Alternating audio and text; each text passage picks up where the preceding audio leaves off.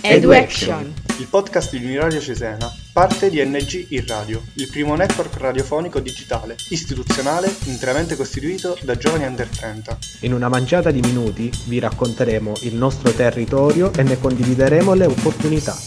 Ascolteremo e impareremo da persone, giovani e meno giovani, che sono per noi e per tutti Piccoli, grandi, modelli positivi.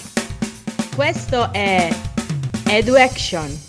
In questa puntata parliamo di esperienze internazionali, di come possono arricchire il nostro bagaglio formativo e lo facciamo con un role model d'eccezione che è Andrea Grieco. Ciao Andrea. Ciao a tutti, grazie per l'invito. Grazie a te per essere con noi. Andrea è un Europeer. Se voi aprite il portale dell'Agenzia Nazionale Giovani, comparirà anche il suo nome. Di cosa si tratta? Allora, è un progetto al quale mi hanno chiesto di entrare e mi ha trovato veramente d'accordo e di, felicissimo di esserne parte. È una rete di ambasciatori della mobilità europea nel mondo e in Unione Europea ed è un modo per fare networking tra tutti quei giovani che hanno fatto esperienze di mobilità europea eh, o esperienze come Erasmus, mh, volontariati internazionali. Quindi un modo per restare costantemente in contatto e fare una rete tra giovani che hanno fatto queste esperienze e portano con sé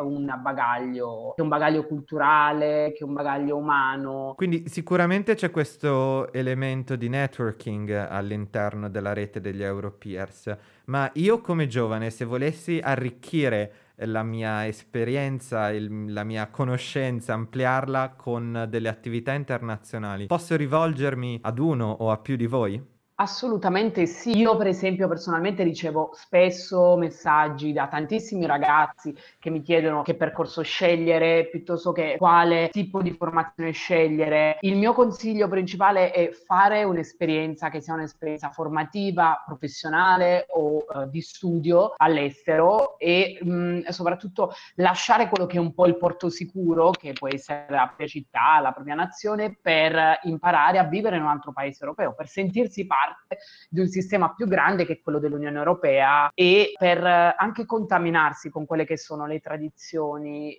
i modi di vivere di qualsiasi altro paese europeo.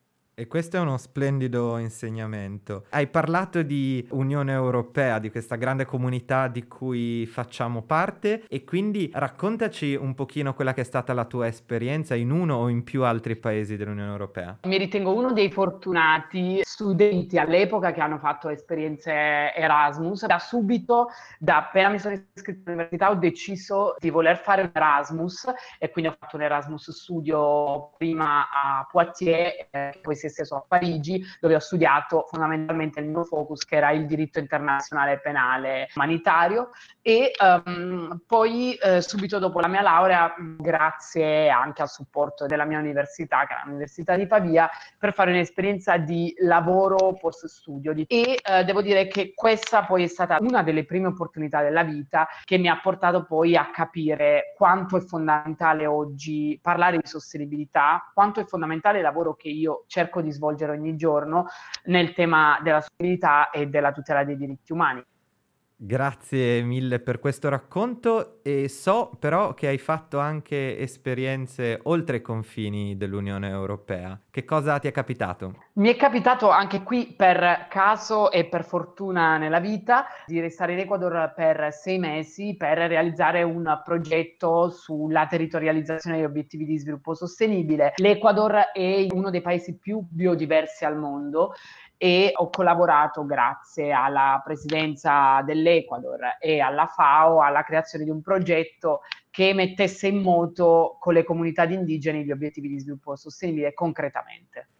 Abbiamo ascoltato solo un assaggio delle tue tante esperienze internazionali. Se ti dovessi rivolgere a un giovane che vuole appunto intraprendere un percorso oltre i confini del nostro territorio e del nostro paese, primo punto, quale è una delle cose a cui fare più attenzione e come arrivati in un nuovo territorio ci si può integrare, come si può trarre il meglio da un'esperienza all'estero?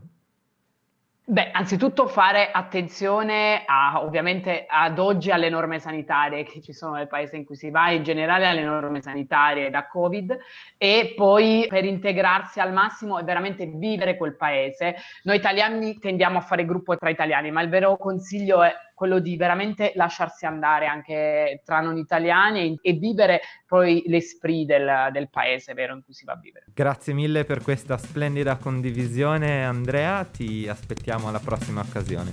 Grazie a voi. Questo è EduAction. EduAction vi dà appuntamento alla prossima puntata. Questo progetto è finanziato dal bando ANG in Radio più di prima dell'Agenzia Nazionale per i Giovani con fondi del Dipartimento per le Politiche Giovanili e Servizio Civile Universale della Presidenza del Consiglio dei Ministri e dal programma Erasmus Plus dell'Unione Europea. Edu Action.